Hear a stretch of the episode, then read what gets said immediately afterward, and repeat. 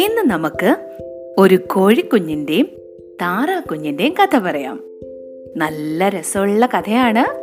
എല്ലാവരും ശ്രദ്ധിച്ചു കേൾക്കണം കേട്ടോ. ഒരു താറാക്കുഞ്ഞ് മുട്ട വിരിഞ്ഞ് പുറത്തു വന്നു. മുട്ട വിരിഞ്ഞു ഞാൻ പുറത്തു വന്നു. അത് പറഞ്ഞു ഞാനും കോഴിക്കുഞ്ഞ് പറഞ്ഞു. ഞാൻ നടക്കുവാൻ പോവുകയാണ്. താറാക്കുഞ്ഞ് പറഞ്ഞു. ഞാനും കോഴിക്കുഞ്ഞു പറഞ്ഞു. ഞാനൊരു കുഴി കുഴിക്കുകയാണ് താറാക്കുഞ്ഞു പറഞ്ഞു.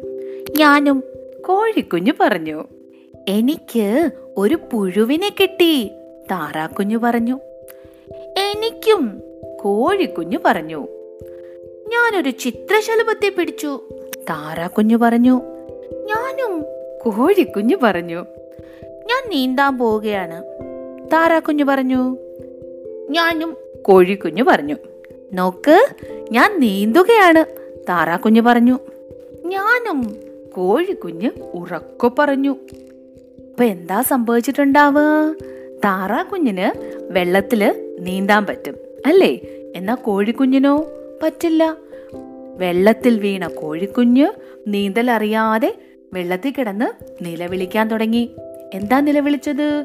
അയ്യോ രക്ഷിക്കണേ രക്ഷിക്കണേ എന്ന് കോഴിക്കുഞ്ഞ് നിലവിളിച്ചു.